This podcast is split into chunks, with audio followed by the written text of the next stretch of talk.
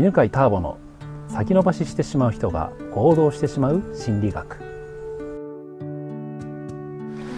こんにちは犬飼ターボです、えー、今日もこの八ヶ岳から、えー、大井川森という、えー、今回ちゃんと地名を覚えてました。ね、沢の近くからね、えー、お送りしてます、えー、今回も静香さんと玲子さんが来てくれました。よろしくお願いします。よろしくお願いします、はい前回は安全欲求の話をしましたね、はい、安全欲求は同じことを繰り返したいというね、えー、欲求で。で日本の社会というのはね本当安全なんだよと。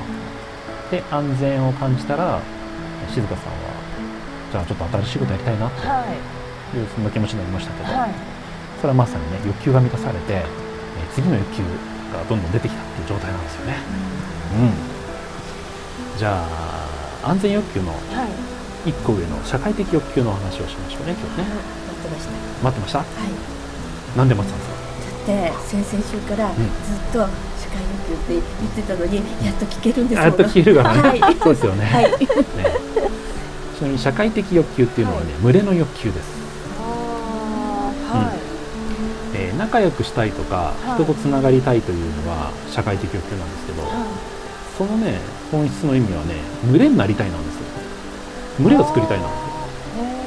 私めっちゃわかります。わかります？もう誰かと一緒にないと死んじゃうぐらい寂しいから、うん、寂しがり屋なんですね、うさぎみたいな。そうなんですそう感じなんですね。はい。目は赤くないけど。目は赤くないけど、はい、今ね秋でもね花粉症でね目が赤いんですよ。さんうさぎなんです、ね、うさぎなんですね。目だけね、ね、でもじゃあその寂しがり屋っていうことはね実はね安心してるんですよね人とつながりたいということは仲良くしたいということは、えー、安全欲求が満たされてるから今社会的欲求が出てるんですよ。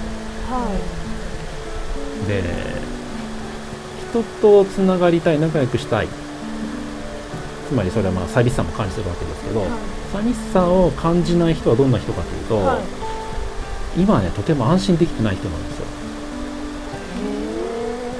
そういう人はどうするかというと、はい、もう怖くて怖くてしょうがない人、はい、どうすると思います？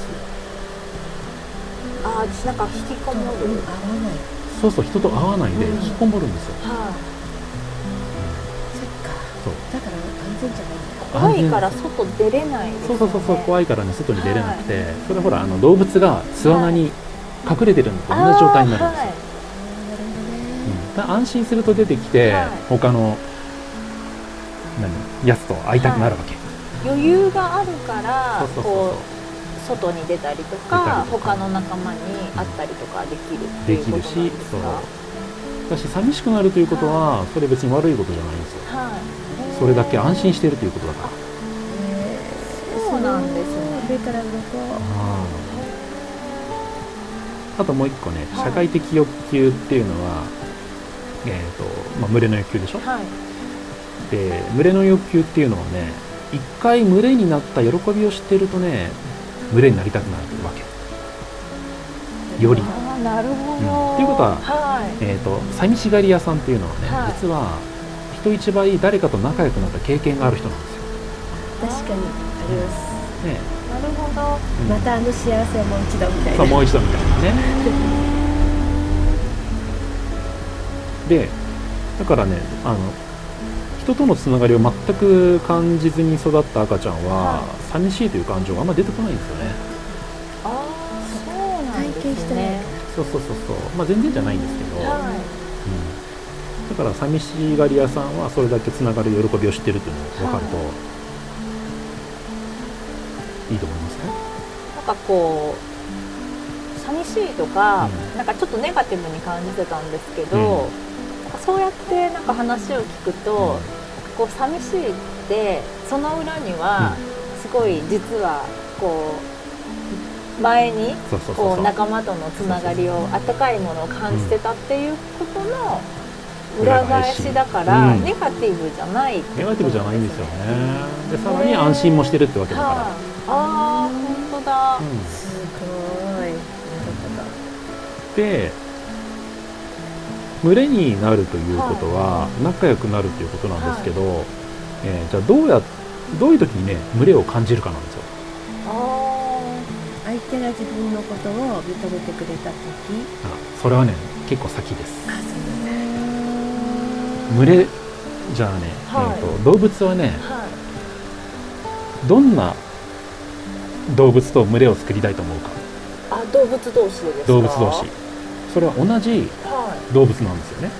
当たり前ですああそうですよね。はい、うん。あそう確かに確かに。羊と狼は仲間になれないよね。仲間になれない。羊は羊で群れを作ろうとするわけじゃないですか、はじゃあそれどうやって見分けてるか知ってます？え匂い？匂い？あそう匂いもそうだし。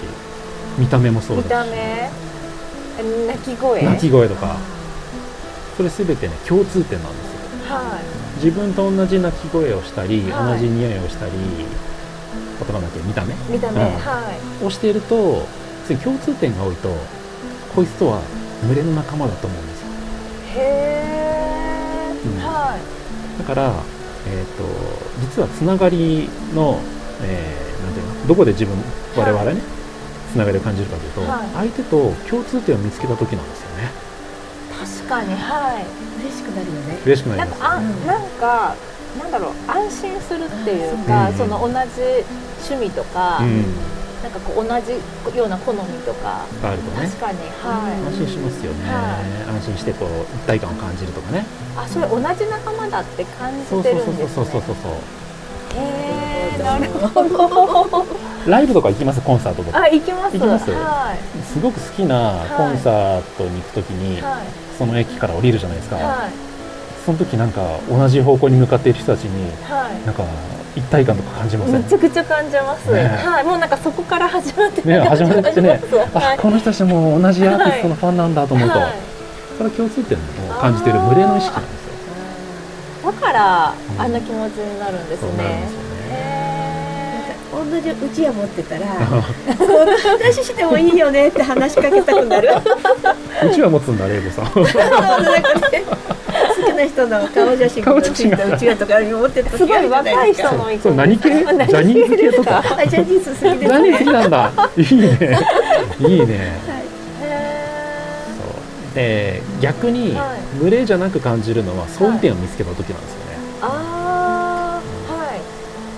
だから自分とは全然違うとか、はうんだ例えば自分の好きなものを否定するっていうのも、はい。否定されるっていうのも、い。はい相違点じゃないですか全然価値観が違うんだとか、はい。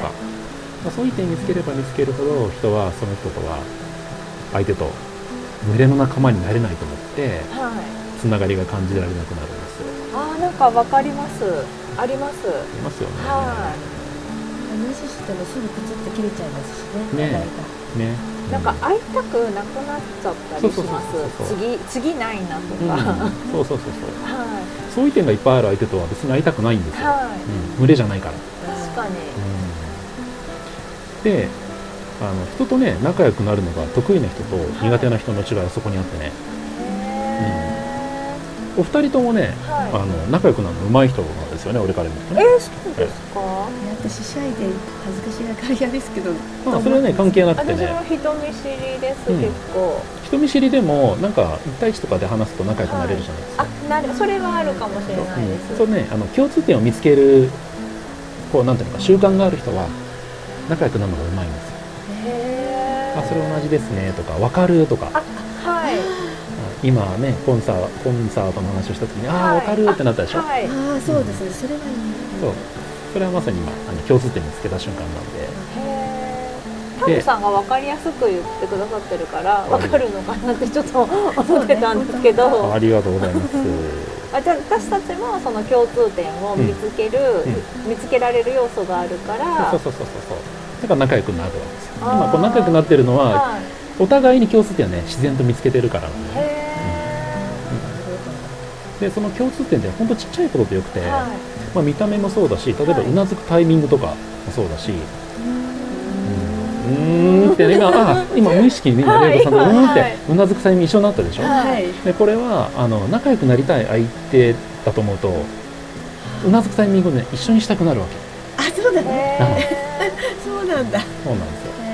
で逆にあの仲良くなるのが苦手な人は違う点ばっかり見つけてしまう人それしか目に入らないんですかそうそっちを探す習慣ができてしまってるんですよね、うん、習慣の話なんですね、ということで群れの話、楽しかったですね。はい、す。ごく参考になりました。ジャニーズの。う ちが 持ってるっていう楽しかったですけど。うん、安心ですもん。ねみんな安全が満たされてて、ね。あの無理で、ね。そうですね。ね。この法則を教えていただいて。へうん。じゃあ次回は、えー社会的欲求まで話したので、えー承認欲求の話ですね。ーはい、のお話をしたいと思います。どうもありがとうございまありしたがとうございました。では最後にお知らせがあります。2016年の11月から、犬飼ターボのセンターピース1日集中講座というですね、人間心理学の講座が始まります。ポッドキャストを聞いている方は特別価格で参加していただけます。1日集中講座の申し込み欄の一番下にですね、紹介者欄というのがあります。そこに、ポッドキャストと記入してください。通常3万円のところが、なんと8000円プラス税で受講することができます。ぜひインターネットで、犬飼ターボセンターピースで検索してくださいね。目の前で直接犬飼ターボの講座を聞いてみてくださいね。